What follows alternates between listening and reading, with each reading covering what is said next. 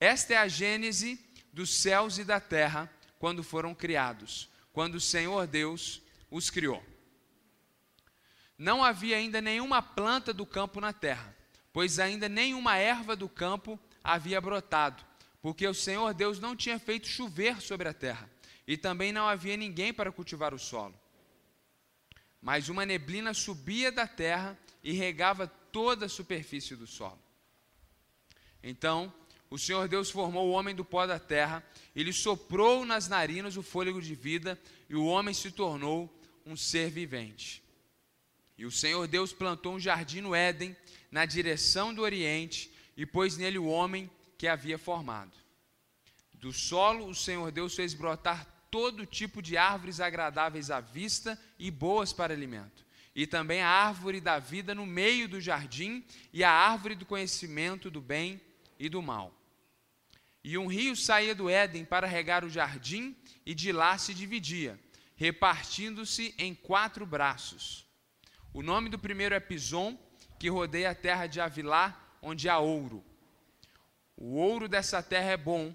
Também se encontra lá o bidélio e a pedra de ônix. O nome do segundo rio é Gion, é o que rodeia a terra de Cuxi. O nome do terceiro rio é Tigre, e o que corre pelo leste é o que corre pelo leste da Assíria. E o quarto rio é o Eufrates. O Senhor Deus tomou o homem e o colocou no jardim do Éden para o cultivar e o guardar.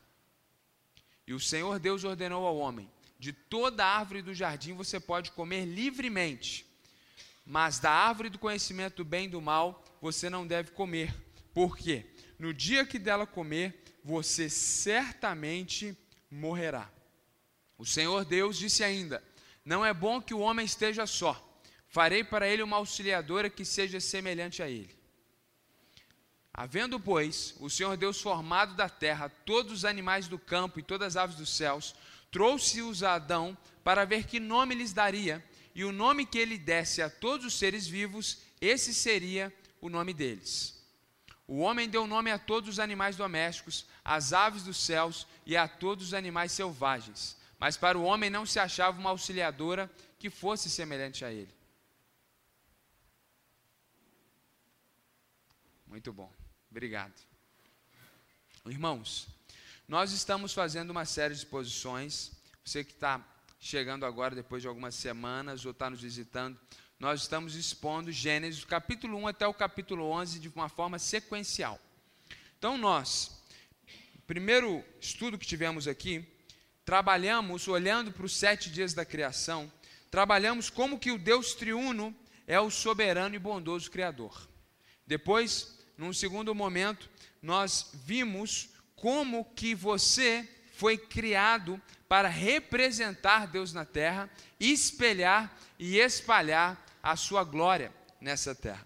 E na semana passada, nós olhamos de uma forma muito específica para o sétimo dia da semana criativa de Deus e ficou muito claro para nós que, assim como o próprio Deus descansou, Ele espera que os seus filhos descansem e priorizem tempo para Ele. Findado esses sete dias, essa semana criativa, onde Deus criou todas as coisas, o texto bíblico agora olha para o sexto dia de uma forma especial. É como se uma lente de aumento fosse colocada no sexto dia. É como se agora aquilo que foi relatado de uma forma resumida no Gênesis capítulo 1 fosse ampliado diante dos nossos olhos aqui em Gênesis capítulo 2. De forma que tudo que nós vamos ver nessa noite, tudo que nós vamos observar, tudo que nós lemos, tudo isso aconteceu no sexto dia da criação.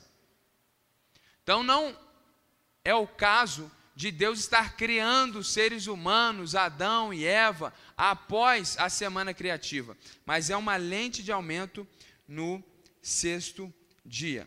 E Deus assim faz na Sua palavra, dando um enfoque especial na criação da humanidade, porque, como nós vimos há duas semanas atrás, a humanidade é o clímax da criação de Deus. Por isso, o texto bíblico agora quer detalhar para nós como que a humanidade foi criada, como que de fato Adão e Eva foram criados, porque em Gênesis capítulo 1 o texto bíblico diz que façamos o homem à nossa imagem, conforme a nossa semelhança.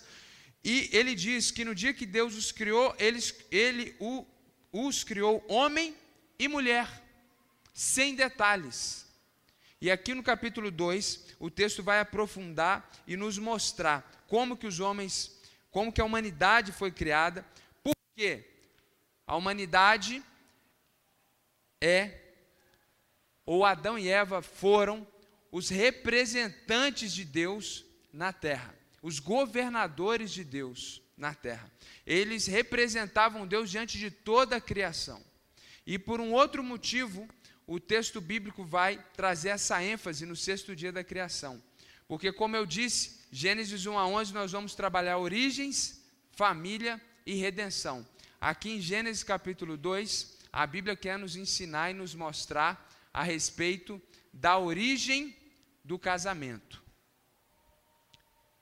Capítulo 2 não é simplesmente para mostrar o quão o ser humano é importante, por isso ele tem um capítulo especial para ele na criação, é mais do que isso. Aqui nós temos a base da sociedade judaico-cristã. Se nós temos uma família monogâmica, heterossexual, do jeito que nós temos hoje, é por causa do capítulo 2 de Gênesis. Então Deus quer deixar muito claro para nós como é o casamento. E como isso é algo muito especial e muito importante, essa pregação vai ser dividida em duas partes. Então nós vamos hoje trabalhar aqui até o versículo 20 que nós lemos.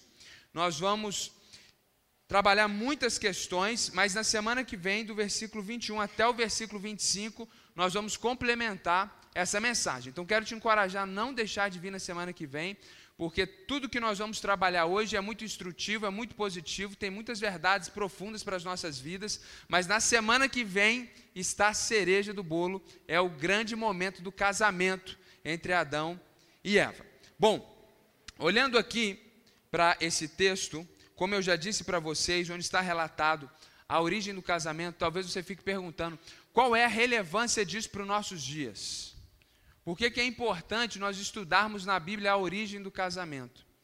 É muito óbvio, mas talvez seja importante que seja colocado de novo para você, que na pós-modernidade existe um processo, esse é o tempo que nós vivemos, a pós-modernidade, é o tempo onde nós estamos presenciando uma desconstrução de todos os pilares que a sociedade tinha antes desse período. Então não é simplesmente a desconstrução da família, mas é a desconstrução da sociedade em vários aspectos, em várias frentes, e diante dessa avalanche que está vindo sobre nós, talvez o último reduto, talvez a, a, a última fortaleza que esse movimento deseja destruir é a célula primária da sociedade. Porque a, a sociedade ocidental, ela está fundada, muito obrigado, Tida, ela está fundada na perspectiva bíblica, que nós chamamos, e na sociedade eles chamam de essa perspectiva judaico-cristã. A perspectiva bíblica é que funda a nossa sociedade. Então nós acreditamos que a primeira célula desse organismo social é a família: homem, mulher, fiéis numa aliança e filhos. É assim que Deus estipulou que a sociedade deveria ser. Mas há um esforço muito grande de mudar todas essas questões. Leis que facilitam e favorecem o divórcio. Em alguns momentos é mais barato se divorciar do que se casar. Algumas pessoas nós precisamos auxiliar financeiramente para que elas possam casar, porque é caro se casar no Brasil. Mas existem leis que facilitaram o processo de divórcio, que dependendo do, da sua situação, é extremamente rápido, simples e mais barato do que se casar. Isso é um fato. É uma sociedade que critica, coloca em xeque a fidelidade, ridiculariza a fidelidade. Quantas pessoas aqui não foram ridicularizadas por apontar fidelidade ao seu marido, fidelidade à sua esposa? É uma sociedade que deseja romper até mesmo com a ciência e dizer que o que determina a sua sexualidade não é Deus, tampouco a sua natureza, mas é você mesmo a partir dos seus 9, 10 anos de idade. É algo terrível. É uma desconstrução total e completa do casamento bíblico. Portanto, irmãos, essa mensagem é extremamente relevante para nós. Então, se você não puder vir semana que vem, entre no nosso canal no YouTube e escute o complemento dessa mensagem, porque vai ficar muito claro para nós que as nossas perspectivas dentro da igreja de casamento de família não é simplesmente por tradição ou por costume, mas é de fato algo verdadeiramente bíblico. E no que a sociedade quer desconstruir, no que diz respeito a questões periféricas, não há problema nenhum, mas nas verdades centrais da nossa sociedade, sobretudo nossos fundamentos de fé, nós precisamos, precisamos ter muito esclarecimento, entendimento e não permitir e como que nós reagimos a essa avalanche que vem contra nós? Como que nós reagimos diante desse movimento que é muito forte no nosso tempo? Primeiro, você precisa ter o conhecimento bíblico do que é correto, para você identificar o que é equivocado. Você precisa entender muito bem biblicamente o que é família, o que é casamento, para que você possa rebater o que está vindo contra você. Se você não entende bem o que eles propuserem para você, muitas vezes você vai achar até interessante. Então é importante que você conheça a Escritura, é importante que você dialogue, não faça guerra, não briga, não perca amigos. Nós precisamos aprender a dialogar. Nós não temos que impor nada para ninguém, nós não temos que brigar com ninguém, mas nós precisamos ter condições de entender o que nós cremos, o que Deus nos diz, entender o que está acontecendo na sociedade e temos que ter capacidade de diálogo. E com muito amor e respeito, nós precisamos nos posicionar. Você não precisa fazer uma jihad evangélica, você não precisa fazer uma guerra santa, mas você precisa se posicionar de uma forma amorosa e de uma forma respeitosa. Nós não podemos ser omissos. Graças a Deus nós estamos numa democracia, então pense bem em quem você vota em quais propostas e filosofias políticas estão por trás dos seus candidatos. E, por fim, esteja disposto a viver e a sofrer de acordo com a vontade de Deus, mesmo que o contexto seja agressivamente contrário àquilo que está diante de nós.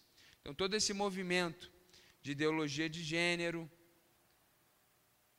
de uma leitura liberal da Escritura, onde dentro mesmo do nosso universo evangélico existe um movimento contra esses valores centrais que nós estamos trabalhando aqui. Diante de tudo isso, saiba o que você crê, dialogue, se posicione, vote e viva conforme a vontade de Deus. Bom, olhando para o texto, para que a gente possa entender então o que é casamento, já que eu espero que você tenha entendido a importância dessa mensagem, a importância desse conteúdo, a importância de você entender e compreender bem isso.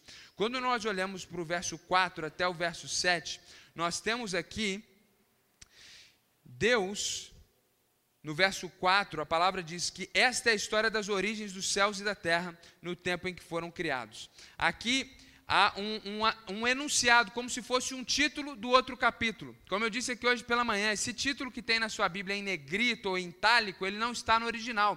Mas o próprio texto original, ele tem títulos muitas vezes. E esse versículo 4 é o título do capítulo 2 na estrutura original do texto.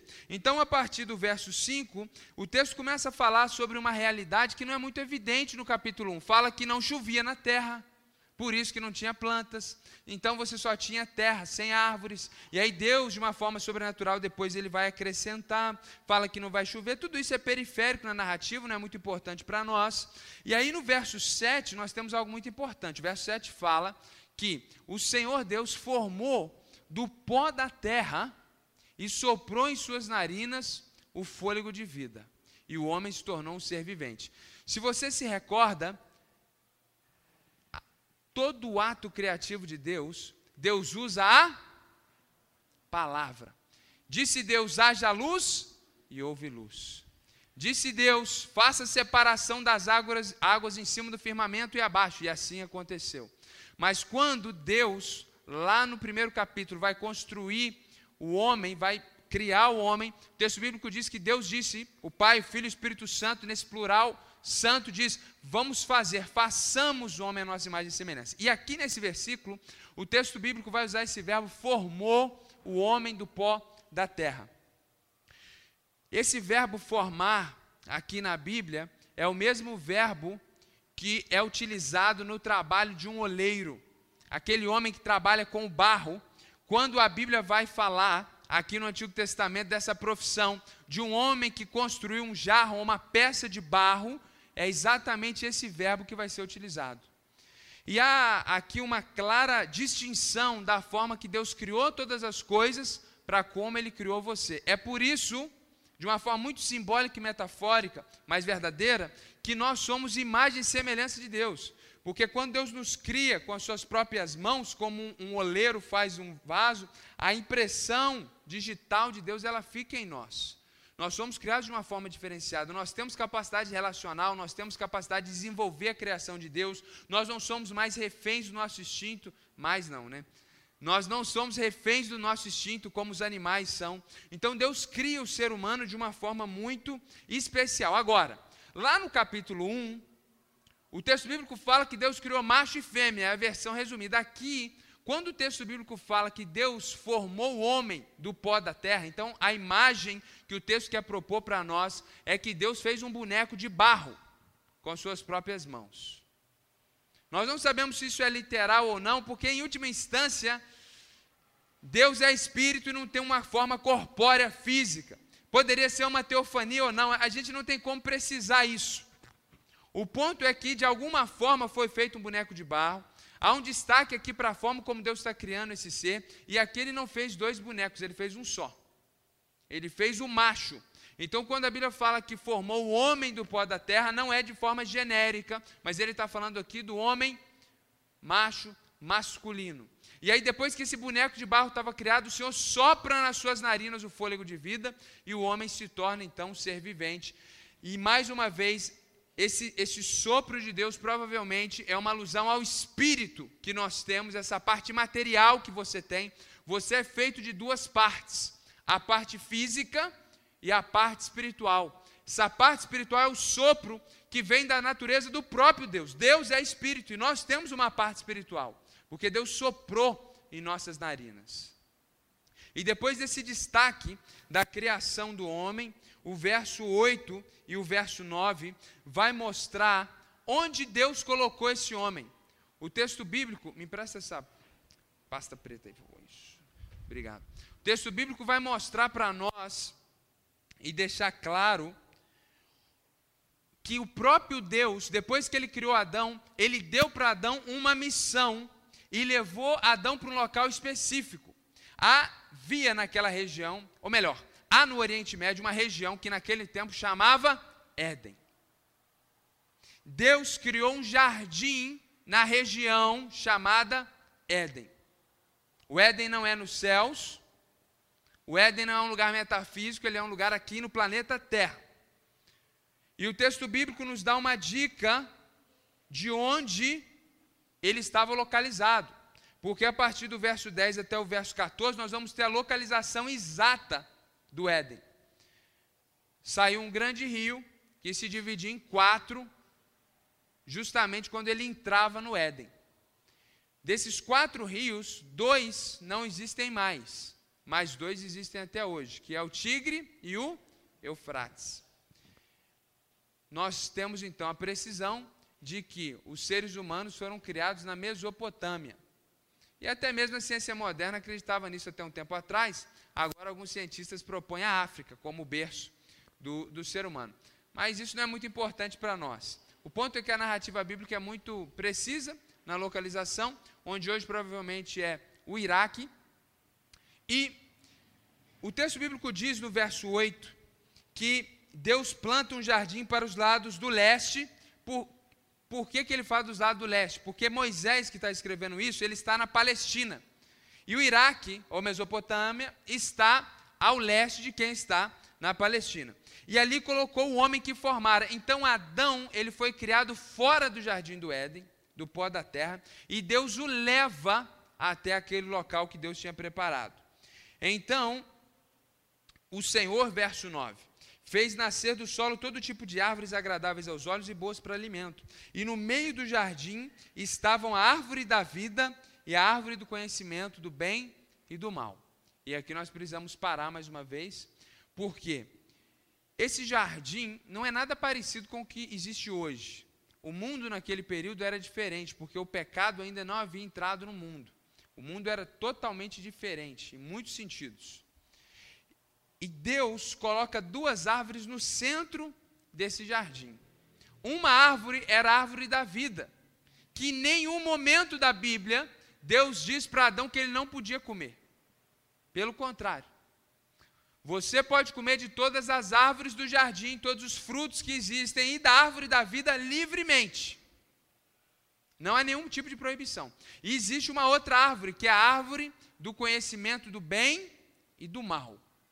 Conhecer o mal, cognitivamente, o homem conhecia. Não pense que o ser humano era um ser bobo, besta, incapaz e que não conseguia imaginar o que era mal moral, o que era desagradar a Deus. Ele entendia isso naturalmente.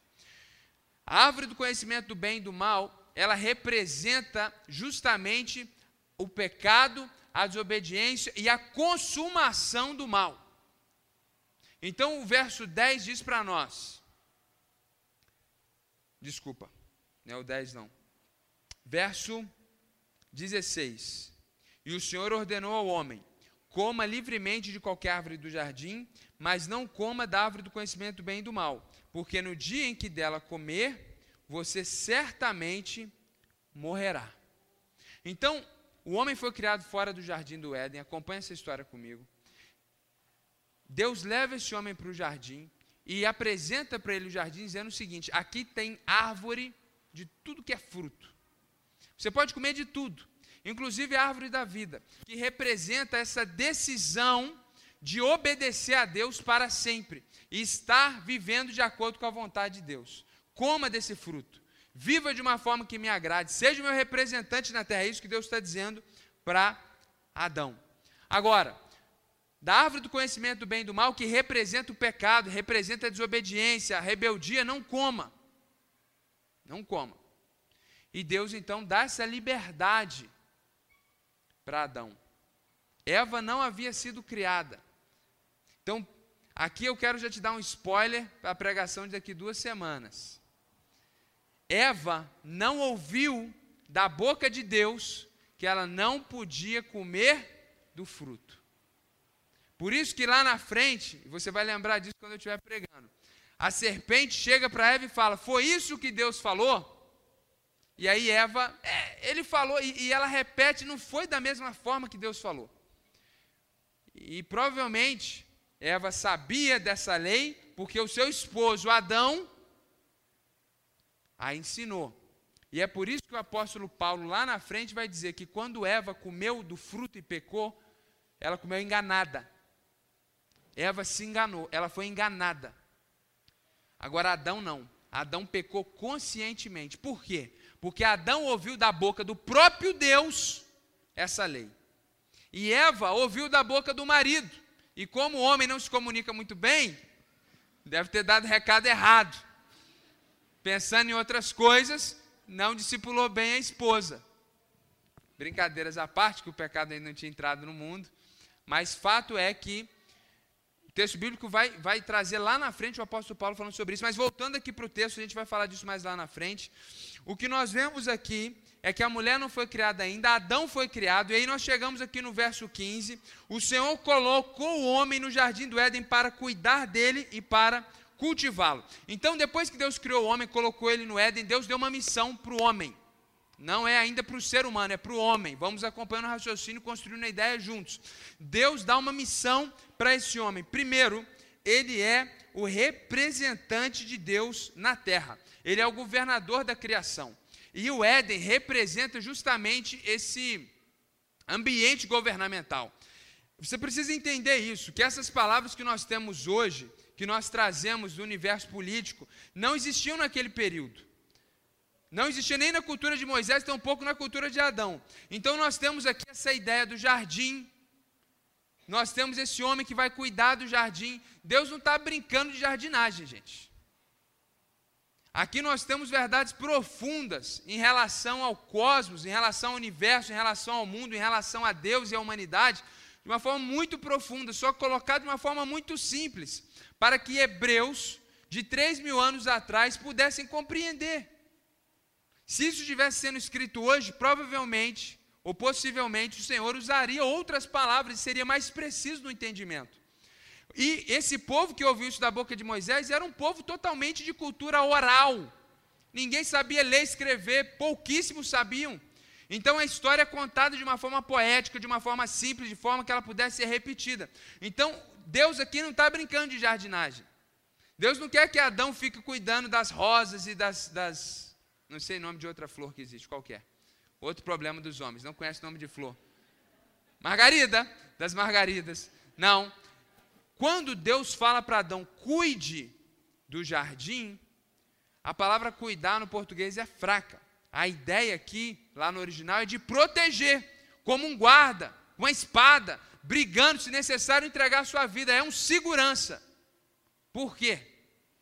Porque Deus sabia que chegaria um ser, que é a serpente, o diabo e Satanás, que iria tentar a esposa de Adão, que ainda seria criada, que iria tentar destruir a criação de Deus, e de fato ela conseguiu então Deus diz para Adão: seja homem, seja macho e proteja a criação. Você é o meu representante na terra. E não só proteja, mas cultive. Ou seja, além de protetor, você, homem, tem uma missão dada por Deus para progredir, fazer com que a criação de Deus avance.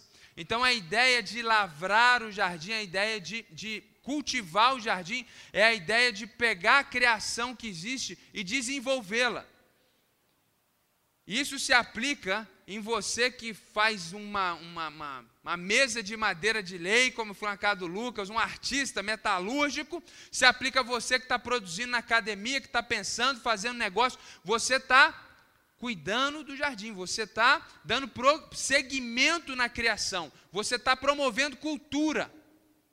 Então você que é homem, você é chamado por Deus para representá-lo na terra, para guardar a criação de Deus do mal, para proteger do mal e para dar desenvolvimento à criação de Deus.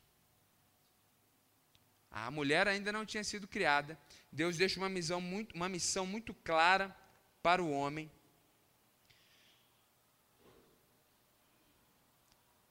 E essa missão não era só para Adão. Ela é para todo homem. Por isso que aqueles que querem se casar do sexo masculino, antes de querer se casar, eles precisam ter condições de proteger sua família. Condições físicas, condições emocionais e condições espirituais. Você precisa entender que quando você casa, você é o protetor da sua esposa. Então a esposa não é um objeto para uso e fruto, a esposa não é alguém que você agride. E esse é o maior pecado que nós, como homens, não seres humanos, como homens, podemos cometer. Quando nós agredimos a mulher que Deus nos chamou para proteger. Fisicamente, alguns o cometem e é dramático. Pecado, crime. Mas muitos fazem isso muitas vezes com as palavras. Eu mesmo já cometi esse pecado, já me arrependi. Muitas vezes a gente faz. No momento da raiva, no estresse, nós perdemos muitas vezes o controle. E nós ferimos a mulher que Deus nos chamou para que nós protejamos. Então, meninos, e meninos aqui, bem escolhida a palavra, que acham que são homens e querem se casar, precisam certificar se são homens de fato, porque homem é chamado para proteger a sua família. Então, se você quer casar e não está pronto para proteger o coração da sua esposa, se você só fere a sua namorada, se você agride com palavras, você não está pronto para casar, você não é homem ainda, você é menino. Lá na primeira igreja batista de Atibaia, pastor Emes, pastor Sérgio tiveram lá, eles têm um curso para meninos que querem se tornar homens. E eles ensinam questões bíblicas profundas, mas ensinam também questões práticas. Então, ensinam, por exemplo, que quando você vai sair com a sua namorada, você tem que deixar ela aí no canto do passeio, porque se vier um carro, se vier um bandido, você se lança na frente, você a protege. Isso é verdade. Por isso, irmãos, que eu não me escandalizo com meus irmãos americanos, quando lá residimos, meus irmãos da igreja em Cristo, todos crentes, os pastores da igreja, eles tinham armas. 38 as crianças têm, né? Eles tinham armas de verdade. E quando você conversa com um homem americano, esse discurso é muito presente, é para proteger a minha família. E eu não demonizo, não tenho armas, fiquem tranquilos. Não sou a favor, daqui a pouco vai falar que eu sou pró-armamento. Não, não tem nada disso. Fique registrado. Mas o que eu quero dizer é que é uma visão de proteção, inclusive física.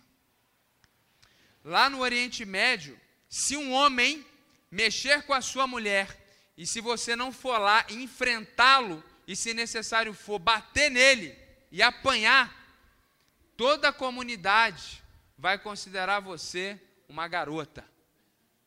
Porque no Oriente, homem que é homem jamais vai permitir que homem algum toque na sua esposa que seja no braço, toque na sua filha, esse instinto de proteção, que existem diferenças culturais, eu não estou dizendo que precisa ser exatamente assim, mas ele evidencia esse caráter protetivo do homem em relação à criação de Deus, em relação à criação primeira de Deus para o homem, que é a mulher. E nós precisamos falar disso porque estamos numa cultura afeminada. A reação pecaminosa contra o machismo não foi a Bíblia, pecaminosa, foi o feminismo. Então, o homem traía, adulterava, fumava, usava drogas, as mulheres falaram: Nós também queremos. Eu me lembro de uma conversa no meu, no meu ensino médio com um amigo, muito capaz, muito inteligente, ateu, e ele dizia para mim o seguinte: falou, Ricardo, por que, que as meninas aqui da sala não podem se deitar com qualquer um? Elas podem, elas devem, porque pensar contrário a isso é machismo. E aquilo me deixou intrigado por algumas semanas, até que eu entendi, bom, isso, isso não é propor que a mulher não desvalorize quem ela é, não é machismo. É a proposta bíblica, que também propõe a mesma coisa para o homem. Então peca o homem, peca a mulher que não se valoriza, que se entrega fora do casamento. Então é uma cultura muito complexa a, a que nós vivemos hoje. Porque dizer verdades como essa, nós somos taxados de misóginos. E eu não estou falando que a mulher não possa fazer arte marcial, que a mulher não possa ser forte. Eu não estou falando que a mulher tem que ser frágil. Eu não estou falando nada para a mulher até agora. Vou chegar lá. Estou falando para os homens. Então, nesse sentido, é uma frase delicada que eu vou falar agora. Então, me dá um desconto se não ficar bem entendida. Mas talvez alguns vão receber no coração. Você, homem, tem que ser mais homem que a sua mulher. Tem que estar pronto para proteger, tem que estar pronto para cuidar, você tem que dar continuidade. Esse é o chamado de Adão, cultivar o jardim, cultivar a sua família. Você é chamado para ser o líder da sua família. Você tem que propor. Você não pode ser uma massa reativa. Você tem que ser homem, você tem que propor, você tem que cuidar, você tem que planejar, você tem que Pode delegar, não precisa, eu não estou falando que você tem que guardar tudo. Temos alguns irmãos da igreja aqui que recebem o salário e dão nas mãos, nas mãos da esposa. Ótimo, excelente, não há problema nenhum nisso. Mas esses homens estão liderando a sua família e delegam para a esposa. Então, quando nós estamos falando de liderar, nós não estamos falando dessa perspectiva equivocada, mas nós estamos falando de algo real, concreto. Porque os homens hoje que não estão afeminados, muitos estão infantilizados. Então, ele está brincando de casinha. Ele não lidera a família. Ele não está cultivando o jardim. Ele está olhando, ah, rosa bonita, que margarida maravilhosa, igual o sol. Vamos ver aqui onde no jardim tem um espaço para a gente jogar um futebol? Brincando. O homem é chamado para liderar a família. Lá no seu trabalho, deve ter um líder, um chefe, um cargo, alguém, é, talvez seja até você. Qual que é a função do líder? Propor, planejar, chega antes, dorme mais tarde. É, o, o, homem dentro da casa, ele, ele tem que ser esse, esse ser que, que sofre um pouquinho mais pela família, porque ele é o líder, ele é o chamado de Deus para cuidar do jardim. Então Deus, quando criou Eva, ele não, ela não, Deus não falou para Eva, vai cuidar do jardim. Então, homens, nós somos chamados por Deus para cuidar, proteger a criação e cultivar a criação. Isso se aplica totalmente à nossa família e à forma que nós vivemos no mundo. Você que é pai de menino, crie seu filho para ser líder. Dê o máximo que você puder a ele, discipule ele para que ele seja um líder cristão, para que ele defenda as mulheres no local onde ele está inserido, principalmente quando é criança, adolescente, que ele. Se, o meu sonho é que meu filho goste de artes marciais como eu gosto. E eu quero fazer igual o Sami Sanches faz, e nós dois para o jiu-jitsu, como ele vai com o filho dele, o Pedro. Porque eu quero que lá na escola, quando tiver alguém fazendo bullying, fazendo maldade com alguém, meu filho se levante e fala: para com isso. Porque era o que eu fazia, foi o que meu pai me ensinou. Não deixa ninguém fazer maldade com mulher. Quantas vezes eu entrei em briga porque tinha alguém fazendo maldade com mulher? E nessas brigas que eu entrei, nem acho que foi pecado, acho que Deus gostou. Verdade, irmãos. É, lá nos meus 10, 11, 12 anos de idade, mais até, eu já briguei por causa disso. Então, é, essa cultura passiva, assim, a gente vê o absurdo, não pode ver, não pode tocar, é igual o filme do Frozen, né? Não sentir, não tocar, não deixar saber. Os pais de meninas entenderam, né? Bom, chega de falar da gente, que eu já estou ficando até mal já. Vamos falar das mulheres. Mas antes, versículo 16, o texto bíblico diz que Uh, eu já li para vocês né, que o homem deveria, poderia comer de qualquer árvore do jardim, mas do conhecimento do bem e do mal ele não poderia tocar. Esse versículo, irmãos, talvez seja um dos versículos mais importantes da Bíblia. Um dos versículos mais importantes da Bíblia, porque aqui está claro que Deus fez um pacto, um acordo com a humanidade. Deus deu uma lei. Você pode fazer tudo, tudo, Adão. Viva com a sua esposa, sejam felizes, mas não coma da árvore do conhecimento do bem e do mal. Se você comer, certamente você Adão e Eva comeram, eles morreram na hora? Sim e não. Não, porque não morreram fisicamente. Adão levou 950 anos depois de vivo para morrer. Mas sim, ele morreu espiritualmente. O sopro de Deus que estava dentro dele, essa personalidade espiritual, ela morre. Ele perde a capacidade de ter intimidade e relacionamento com Deus. Adão Diz o texto bíblico que ele falava com Deus na viração do dia. Então Deus vinha falar com Adão todas as tardes, no pôr do sol. E eles dialogavam e conversavam. Como Adão conversava com a esposa, ele conversava com Deus. Quando ele peca, e Deus vem falar com ele, qual é o primeiro sentimento dele? A gente vai ver isso na, daqui duas semanas. Ele foge, ele esconde de Deus. Isso é a sua história. O pecado, ele matou o nosso espírito. Então, se o Espírito Santo não nos vivifica, a gente tem tudo, tempo para tudo, mas a gente não tem tempo para Deus. A gente gosta do que é errado, a gente não gosta do que é bom. A gente tem dificuldade com o Evangelho. Por quê? Porque o nosso espírito está morto. Então a gente fala para as pessoas, gente, olha, Jesus ama você, Jesus tem uma história linda para você, e você não consegue entender porque que a pessoa não, não entende, porque o espírito está morto. E por fim, certamente morrerás, também é uma alusão à morte eterna. Porque se esse espírito está morto, e essa pessoa então agora está afastada de Deus, a partir do momento que ela morre, não pense ela que ela agora vai deleitar-se na presença de Deus. Isso é a maior falácia dos nossos dias. As pessoas pensam, aqueles que acreditam em Deus, que eles podem viver uma vida inteira distante de Deus, ou colocar Deus numa posição bem pequenininha na sua lista de atividades semanais, e elas vão para o céu depois da morte, passar a eternidade inteira com Deus. Isso não é verdade. Se você não gosta de Deus aqui, se você não tem prazer em estar com Deus, o céu vai ser muito chato para você. Como Deus te ama muito, Ele preparou um outro lugar para você.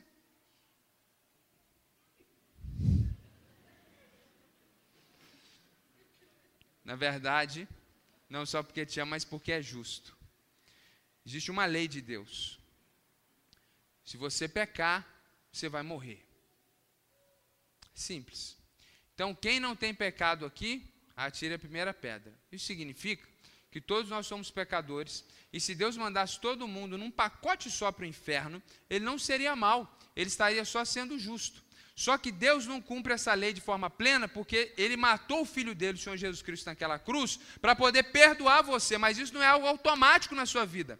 Você precisa entregar a sua vida para Cristo, para que você não receba punição dessa lei de Deus, que é uma lei espiritual que rege sobre todo ser humano. No dia que você pecar, certamente morrerás. Então, se você está aqui, não tem certeza que o seu espírito foi vivificado, não tem certeza que se você morrer, você vai para junto de Deus, por favor, eu te peço, eu te suplico, eu te imploro, peça perdão pelos seus pecados, creia em Jesus que morreu no seu lugar, para que você seja livre das consequências desse pecado, para que essa lei não seja aplicada a você. E aí, depois de Deus dar essa lei clara para Adão, essa lei espiritual, que, que Deus vai fazer agora a partir do verso 18? Ele vai dizer para Adão que ele tinha intenção de criar a mulher. Então, versículo 18 diz: Então o Senhor declarou: Não é bom que o homem esteja só, farei para ele alguém que o auxilie, que o responda. Aí depois Deus cria os animais, chama todos os animais, comparece diante de Adão. Deus dá o nome, Adão dá o nome para todos os animais. Essa ideia de dar nome a seres representa a autoridade sobre aquele ser. Então, Deus, quando Ele criou a luz e as trevas, Ele chamou a luz de dia e as trevas de noite. O que isso significa? Que Deus é o Senhor e o dono do dia e da noite. Então, nós vemos aqui Adão dando nome aos animais, assim como você dá nome aos seus filhos, nessa ideia de que você deu um nome, você tem autoridade, de alguma forma tem um pertencimento daquilo que foi nominado para com aquele que deu o nome. Então Deus coloca Adão como seu governador, como seu representante, ele dá nome aos animais. E aí o versículo 20, na segunda parte, diz: Todavia não se encontrou para o homem alguém que o auxiliasse e lhe correspondesse. Deus tinha dito lá no verso 18 que ele iria fazer alguém que o auxilie e que corresponda. Passaram todos os animais diante de Adão e não se encontrou alguém que o auxiliasse e lhe correspondesse. Então, a intenção de Deus, quando ele cria a mulher, é criar um ser que auxiliasse Adão na missão que Deus tinha dado a ele e completasse Adão. Essa palavra que lhe correspondesse, nas tradições mais antigas, idônea idônea não é a ideia de caráter. Então, essa, essa, essa tradução idônea não ajuda muito. Mas essa tradução atual aqui que nós estamos vendo é mais interessante, alguém que lhe corresponda. Então, Deus quis criar você, mulher, para que você pudesse corresponder ao marido, para que você pudesse completar, para que você pudesse, junto com ele, cumprir essa missão que Deus tinha dado a ele. Por isso que quando a Bíblia fala da submissão da mulher, não está falando dessa perspectiva de uma mulher inferiorizada, de uma mulher rebaixada, submissa, calada, pacata. Não é isso. A ideia da submissão é aquela mulher que tem uma missão junto com essa missão que o homem recebeu de representar Deus, de espalhar a glória de Deus, de refletir a glória de Deus. A mulher é chamada para auxiliá-lo nessa missão. E as mulheres não deveriam ficar horrorizadas com isso, mas deveriam desfrutar disso. Porque a responsabilidade recai primeiramente sobre o homem dessa missão. Não que você seja. Palavra correta é ineputável. Imputável. Que não seja inimputável. Obrigado. Então a mulher ela não é inimputável. Não é que você não tenha responsabilidades. Você tem mas é entender que dentro dessa, desse casamento que Deus está criando entre Adão e Eva, Deus coloca na família essa responsabilidade primeiro, esse peso maior, esse sofrimento maior nas costas do homem, e a mulher vem para auxiliá-lo. E agora, se você acha que auxiliar é uma coisa simples e pequena, lá no original a palavra auxiliar é o verbo ezer. Qual é a palavrinha que você se lembra quando você escuta a palavra ezer? Ebenezer. Em determinado momento na Bíblia, alguém diz Ebenezer. E aí está traduzido: significa, até aqui nos ajudou o Senhor, até aqui nos auxiliou o Senhor. Então, Deus, quando ele fala que a mulher foi criada para auxiliar o homem, é o mesmo verbo que Deus usa para dizer do auxílio que ele dá a nós. Então, não pense que ser auxiliador é uma, é uma missão menor ou inferior, de maneira nenhuma. É só uma questão de diferenças dentro de uma organização chamada família. E da mesma forma que Deus é quem nos auxilia, Deus ele, ele é o nosso Ebenezer, é aquele que está né, nos auxiliando a mulher, para auxiliar, ela precisa ser forte. Por isso que a mulher não foi criada frágil. Mulher não é o sexo frágil de forma nenhuma. Ela é forte. E em muitos aspectos, muito mais forte do que nós. Muito mais capaz do que nós. Por isso que Deus criou você, mulher, para nos auxiliar. E o texto bíblico diz que não só para auxiliar, mas para que correspondesse.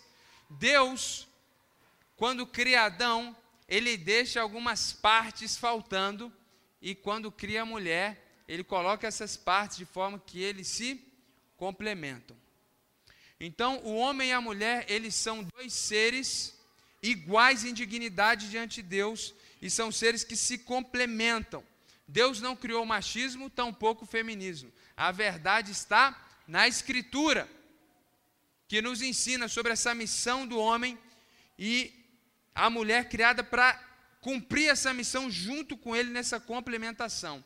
Então, dentro do seu casamento, você que é casado, entenda isso, que as diferenças que a sua mulher tem de você, as diferenças que o seu marido tem, que parecem terríveis, faz você pensar em divórcio e assassinato, saiba que essas diferenças são de Deus. Eu falei isso porque foi o Dr. Billy Graham, né? um dos maiores evangelistas da história do cristianismo, um dia perguntaram ele numa entrevista, pastor, o senhor já pensou em se divorciar da sua esposa? Ele falou, irmãos, divorciar não, mas matar várias vezes. Então, não, a, a, gente brinca, mas realmente, às vezes, tem gente que tem alguns pensamentos mais severos, não que a pessoa vai fazer. Mas o ponto é, quando você tiver essas diferenças, não ache que essas diferenças são do diabo e por isso que é certeza que essa na sua alma gêmea. Para com isso. Quando você vê essas diferenças, lembra que Deus criou a mulher e o homem para complementarem um ao outro. Então essa diferença é maravilhosa. Porque um auxilia o outro. No temperamento, nessas particularidades da feminilidade e da masculinidade, Deus nos criou diferentes para que a gente possa se complementar. Quando o pecado entra no mundo, aí a gente aprende a criar um muro entre, entre nós. E, e aí a gente vai ver isso a partir da, das outras pregações. Mas o ideal de Deus é esse: o ideal é que vocês se complementem. Então, pare de ver a diferença como uma dificuldade, mas passe a ver a diferença como uma bênção. É como um bom líder que tem na sua equipe pessoas com perfis diferentes porque se todo mundo tivesse o mesmo perfil dentro de uma equipe, essa equipe não teria o mesmo sucesso. O sucesso das grandes equipes é ser uma equipe com múltiplas habilidades e com múltiplos perfis, em qualquer instância organizacional que exista no nosso planeta. E isso também é uma verdade dentro da família. Bom, concluindo, nossa grande ideia aqui, a frase, para tentar resumir tudo que eu falei, é que Deus ele criou o homem e a mulher para se completarem e formarem uma família que o represente, espelhe e espalhe a sua glória na terra. Lembra quando nós vimos lá o propósito que Deus criou o homem para representar, espelhar e espalhar, e a gente abordou isso sempre na individualidade. Mas lembre-se, Deus não criou o homem indivíduo solitário, ele criou homem e mulher, ele criou a família. Então não é pecado, escute bem, se você está solteiro ou solteira. Deus é soberano e tem seus propósitos eternos. Não fique triste por isso. Se você está casado, saiba que essa há esse projeto de Deus para você. Ele colocou você dentro dessa família para que, junto com a sua esposa, junto com o seu marido, vocês possam se completar e que essa família represente Deus nessa terra. Nós não somos mais dessa terra. A Bíblia fala isso. Qual é o significado disso? Que nós representamos o reino de Deus. Nós precisamos viver aqui no Brasil a cultura do reino de Deus. Então a nossa família não pode ser uma família como as famílias que existem, com traição, com mentira, com engano, com divórcio, com adultério, com, com agressão, onde as crianças são criadas por qualquer outra entidade ou ser menos pelos pais. Então nós temos que entender que nós temos que criar os filhos para serem discípulos de Cristo e representantes de Deus, para espalhar e para espelhar a glória de Deus. Então você cria os seus filhos para que eles sejam representantes do reino de Deus e não simplesmente para terem sucesso nessa terra, que como a gente viu aqui de manhã, a vida é muito passageira. Então, quando nós entendemos o propósito de Deus em criar o homem, em criar a mulher, em criar a família, nós começamos a entender não simplesmente esse cristianismo que, que é, é individual, mas esse, esse evangelho e essa proposta de Deus para com a família. Em outras palavras, Jesus não quer ensinar você simplesmente ser um crente na sua individualidade. Apesar do fato de que a salvação é individual, o cristianismo não é uma religião individualista, pelo contrário. Então, Deus deseja que você, junto com a sua família, cresçam juntos dentro do propósito dele e reflitam a glória dele. Ensine para as pessoas o que é uma família de acordo com a vontade de Deus. Resumindo, é isso. Deus quer que as pessoas olhem para a sua família e saibam como Deus deseja que uma família se comporte. Deus quer que um homem olhe para a sua vida, homem, e ele saiba pela sua vida como Deus quer que você trate a sua esposa. Deus quer, mulher, que as suas amigas olhem para a sua vida e saibam o que é ser esposa, o que é ser mãe. E se você não é nem esposa nem mãe, Deus quer que você saiba, Deus quer que as pessoas saibam o que Deus espera de uma mulher. Mas isso foi a ênfase das pregações passadas. Então hoje a gente quer trabalhar essa questão mais familiar. Bom, quero encerrar orando pelas famílias da nossa igreja. Então quero pedir para todo mundo ficar de pé. O Ministério Louvor pode vir aqui à frente.